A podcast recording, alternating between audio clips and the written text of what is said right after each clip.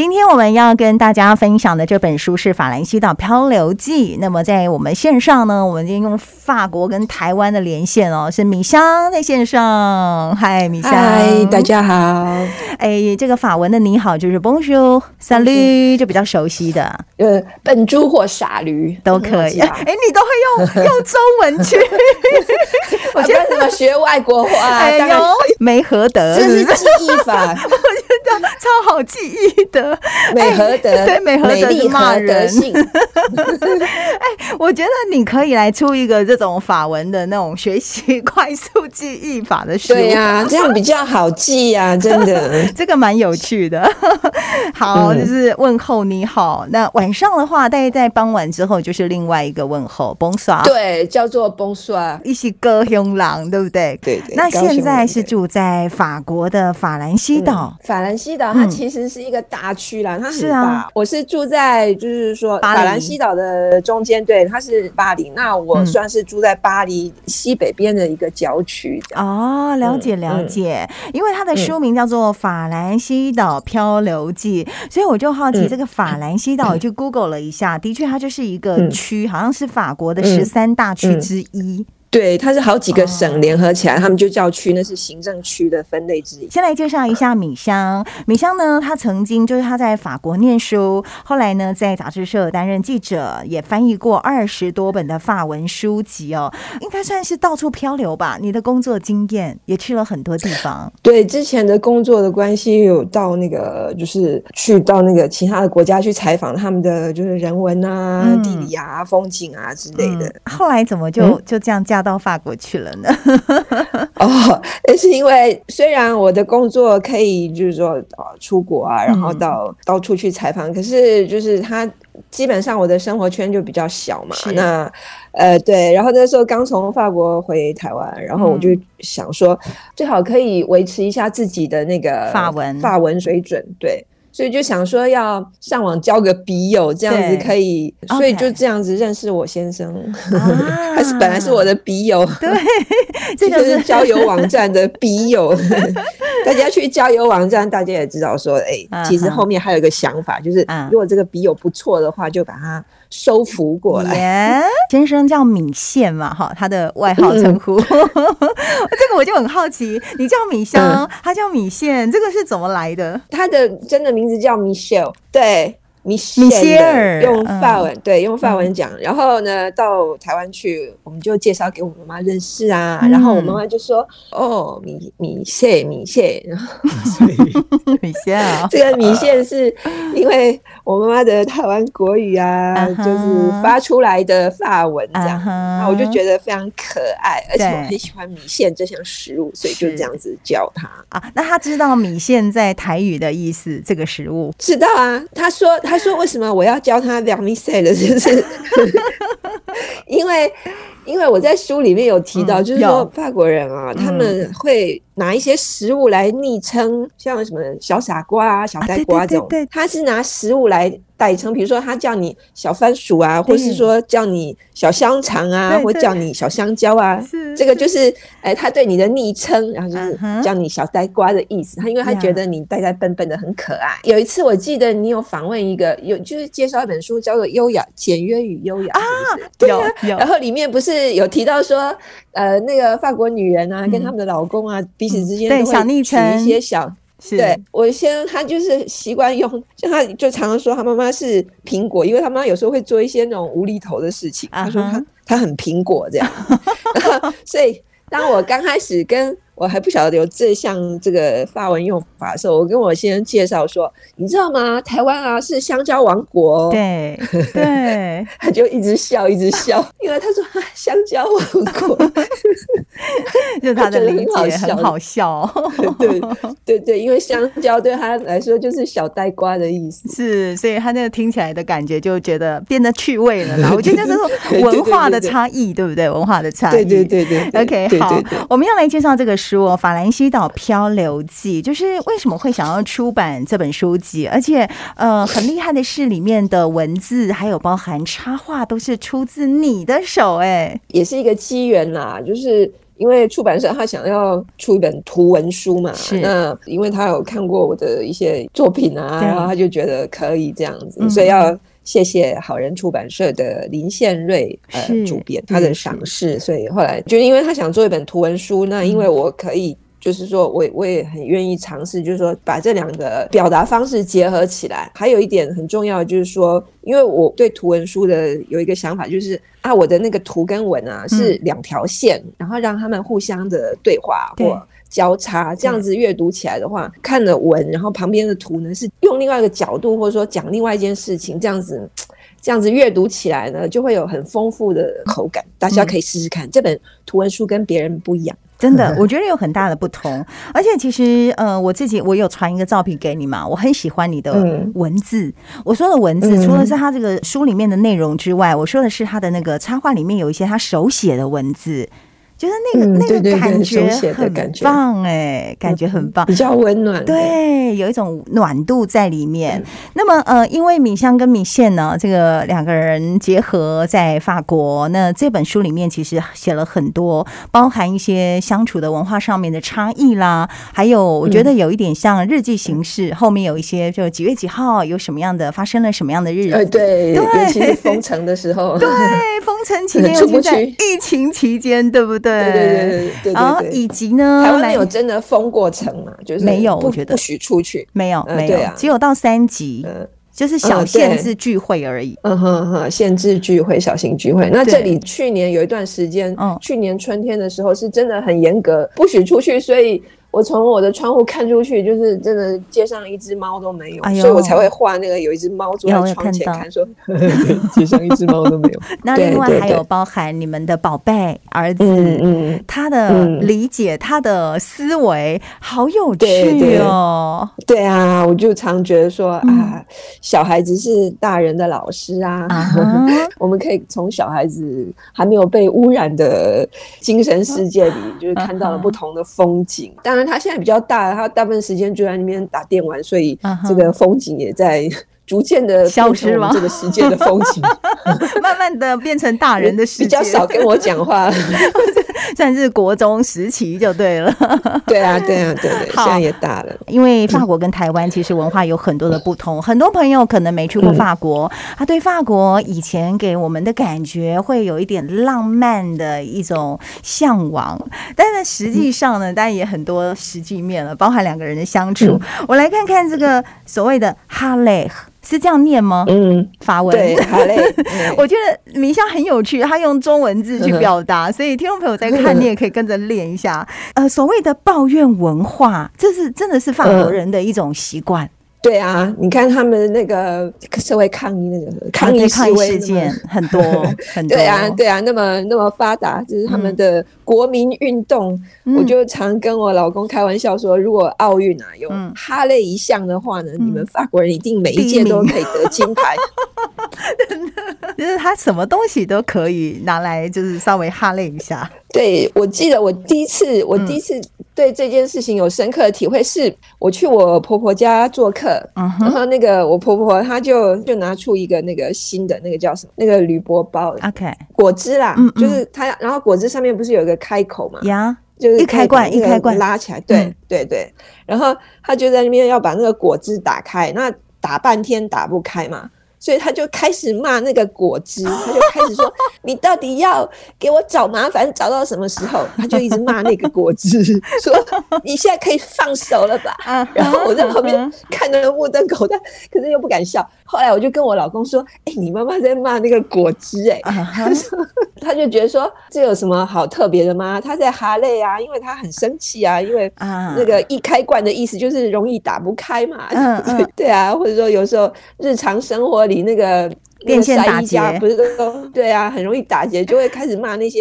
有时候我老公他发生这样行为的时候，我会说你你这样有用吗？然后他说，因为这是一种抒发，你要把你内心的那个受挫的那个情绪发泄出来就好了。所以渐渐的，其实也很习惯了，就是他们生活的日常。嗯、像我弟弟，如果我们回台湾，我坐我弟弟的车，嗯、他开在路上，如果有人从右边超车，还是任何那种不遵守交通规则，呃，不恰当的行为，他就这样子。台湾人他可能就这样习惯。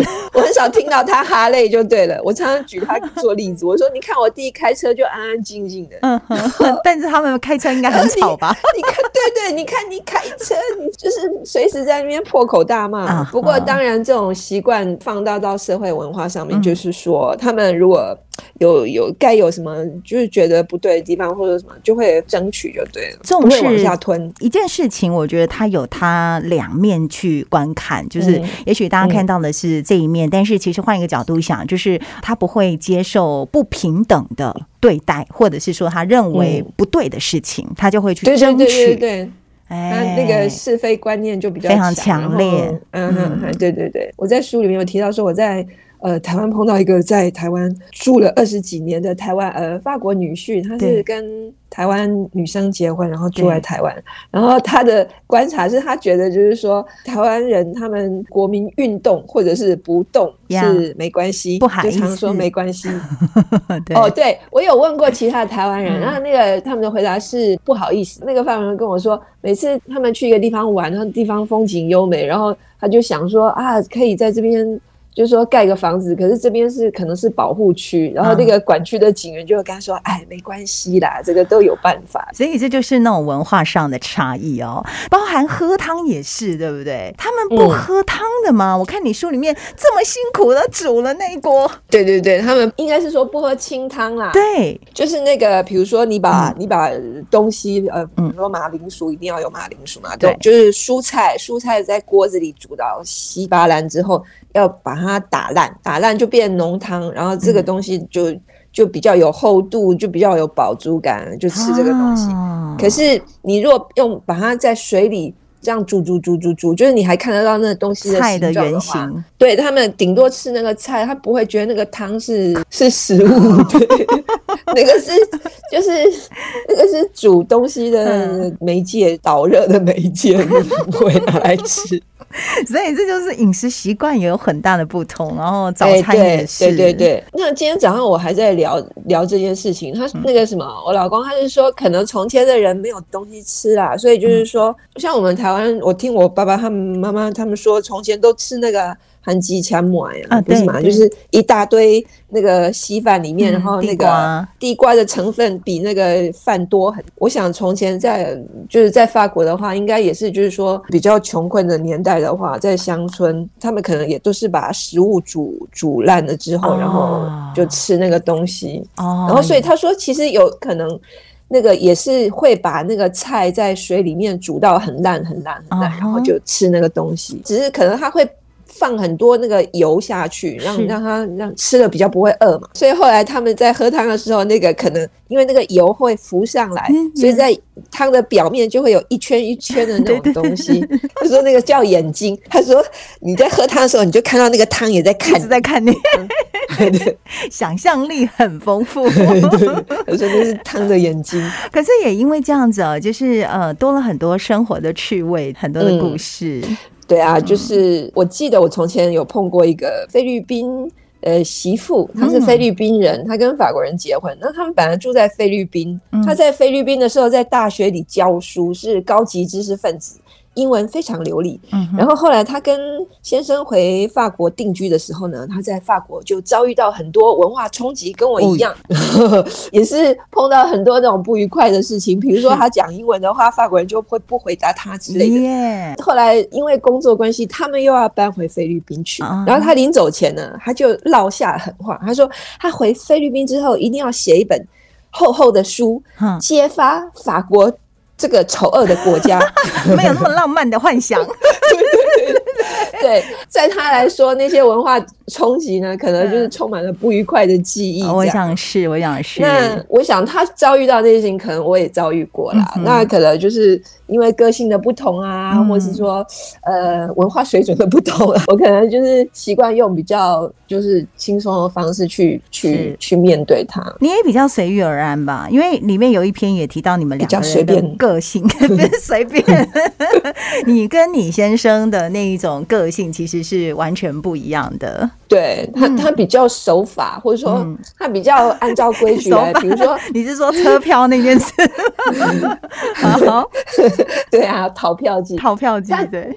对他，他不管煮什么，他都要看那个包装上面写说，哦，呃，这个面放在水里煮五分钟，他就真的水就会定时开了之后，哎，对对，他就在那边等等等等等。那我说，我叫他看一个看一个东西，他就说，那我怎么知道它煮熟了？要几分钟？我说我都是把那个捞起来吃一下，看有没有软就好啦。嗯，那我就常常觉得他那个墨守成规啊，为什么？但是他算浪漫啦，还听你的话，会买花给你，对吧？他是为了耳根清净，我一直抱怨说，呃，你有时候我们在那个就是夫妻家庭生活上面要制造一些乐趣啊，那比如说。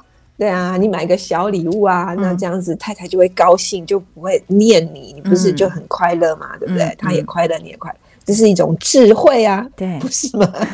所以他要记得啊，对啊，所以他就去买花，然后，然后至于比如说啊，那那个我刚才提到的，就是这是一件我们生活中的的的插曲啦。那比如说我的画里面，我就会画另外一个故事，比如说他买花买太贵啊，然后啊。对之类的，就是这样子。我觉得就是说，在阅读的时候，哎，你看的图又看的话，然后就会有两条线的交叉，呀呀，像那个。多声部，这个就是什么巴洛克的音乐那样子，有多声部的交叉。哦、你果然是学艺术的。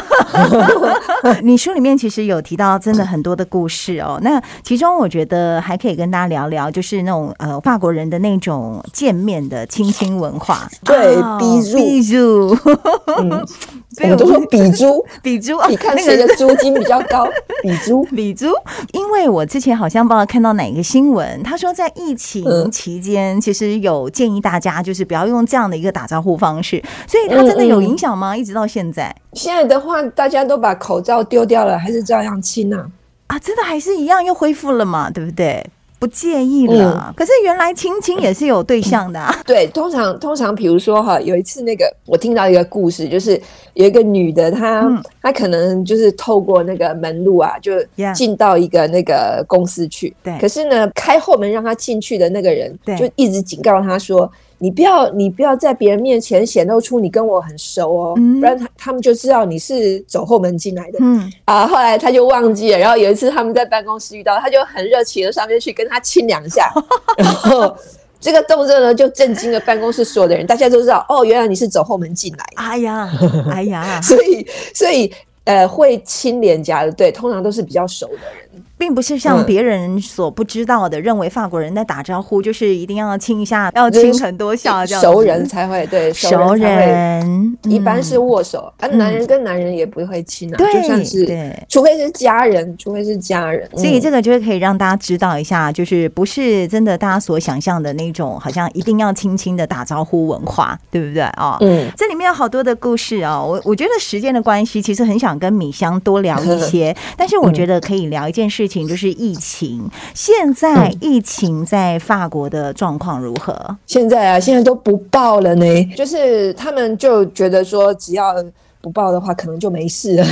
其实每天你每天，比如说昨天好像还有五万多个确诊。之前呢是每天都会报那个数字，嗯，可是呢现在呢就不报啦。自从那个乌克兰战争之后，嗯，哦，就先讲战争，后来又有总统选举，然后最近又要议员选举，所以疫情这件事情就被淹没了，完全。然后而且要共存嘛，是，所以就是规定也一直一直放松。那之前。之前最后一条防线就是你在坐公共交通工具的时候还是要戴口罩。Uh huh. 可是呢，现在已经不完全开放了。嗯嗯。嗯，但你你自己在法国还是很习惯出去会戴着口罩，对不对？亚洲人。对呀、啊，对对对，尤其是像我从前很久很久以，我就说从前在这个疫情之前呢，如果比如说我感冒，然后我去学校接我儿子，我戴口罩去的话。那个路上的人，小朋友对对我指指点点的，嗯、说我戴着口罩可能是坏人还是什么？呃、对，这样的观念不能让人家看到你的脸。现在的话，现在戴口罩出去比较就是大家见怪不怪了啊哈，已经很习惯了啦。所以其实疫情也在改变大家的一些观念跟想法。对对，这这次这次的疫情可能对他们最大的改变是对口罩的观念。像刚开始的时候，甚至周围的人都跟我说戴口罩没有用啦，因为他们觉得戴口罩那个你还是会得病这样子。可是后来后来我们才知道，原来这个观念是政府骗我们的，告诉我们说戴口罩没有用，因为。没有口罩，法国没有口罩，那时候有口罩荒，对，很严重哎、欸。所以哦，现在就是你知道，一个疫情呢，会改变大家很多不一样的那种传统的思维。嗯、对，对对对，嗯、希望大家都平安，嗯、这很重要。所以这个法国跟台湾他们的生活会有什么样的这个冲击？呃，这是一位来自台湾高雄的米香，在异乡这里哦，很久没有回来了，想念台湾吧？啊，非常的想念，非常的期盼能够。赶快回到家里！我突然觉得我爸爸妈妈，我突然觉得我今天跟你视讯访问，我应该准备什么鹅啊煎啊，然后搞虾这样子，虾子。哎，等你回来耶！对啊，等你回来耶！对，这个很重要。这本书呢是好人出版，这里面有很多精彩的故事，也很推荐大家就看待我们的这个米香奇妙的一天哦，就是看电影遇到怪咖，然后皮包又不见，然后。有对对对，这一连串的经历真的很特别。对，这对你来讲是非常难忘的吧？我想那件事情，我在部落格写了三篇文章，可见有多少东西可以讲。因为这太离奇了，就一连串的事件。后来那个警察有打电话跟我们说说。啊，那个你的包包有人有人捡到，然后拿去警察局，就是说失物招领，然后里面当然就是值钱的东西都不见了。Uh huh. 总之，他是把我的包包后来他里面的东西他要的拿走。包括那个我从日本那个求到的玉手，你很爱的 他拿那个干嘛？交通平安，他把那些拿走之后，就把我那个包还有那个就里面的一些证件丢在一个垃圾桶，只有证件，只剩下证件了。对，好了，其实这件事情就是一个这个生活当中的失窃记，对，失窃记里面有很多精彩的故事啊，还有这个八月份呢，哦，看个医生啊，拿个药啊，都很辛苦，有很多很精彩的内容，欢迎大家可以去。搜寻《法兰西岛漂流记》，就是好人出版。在我们线上的是米香，非常谢谢你跟我们的分享，谢谢，谢谢，好吧，谢谢大家，好喝哇，拜拜拜。那当然，这个法国跟这个台湾还是有很多不同的地方哦。我们待会儿在下一段会继续跟米香来跟听众朋友分享。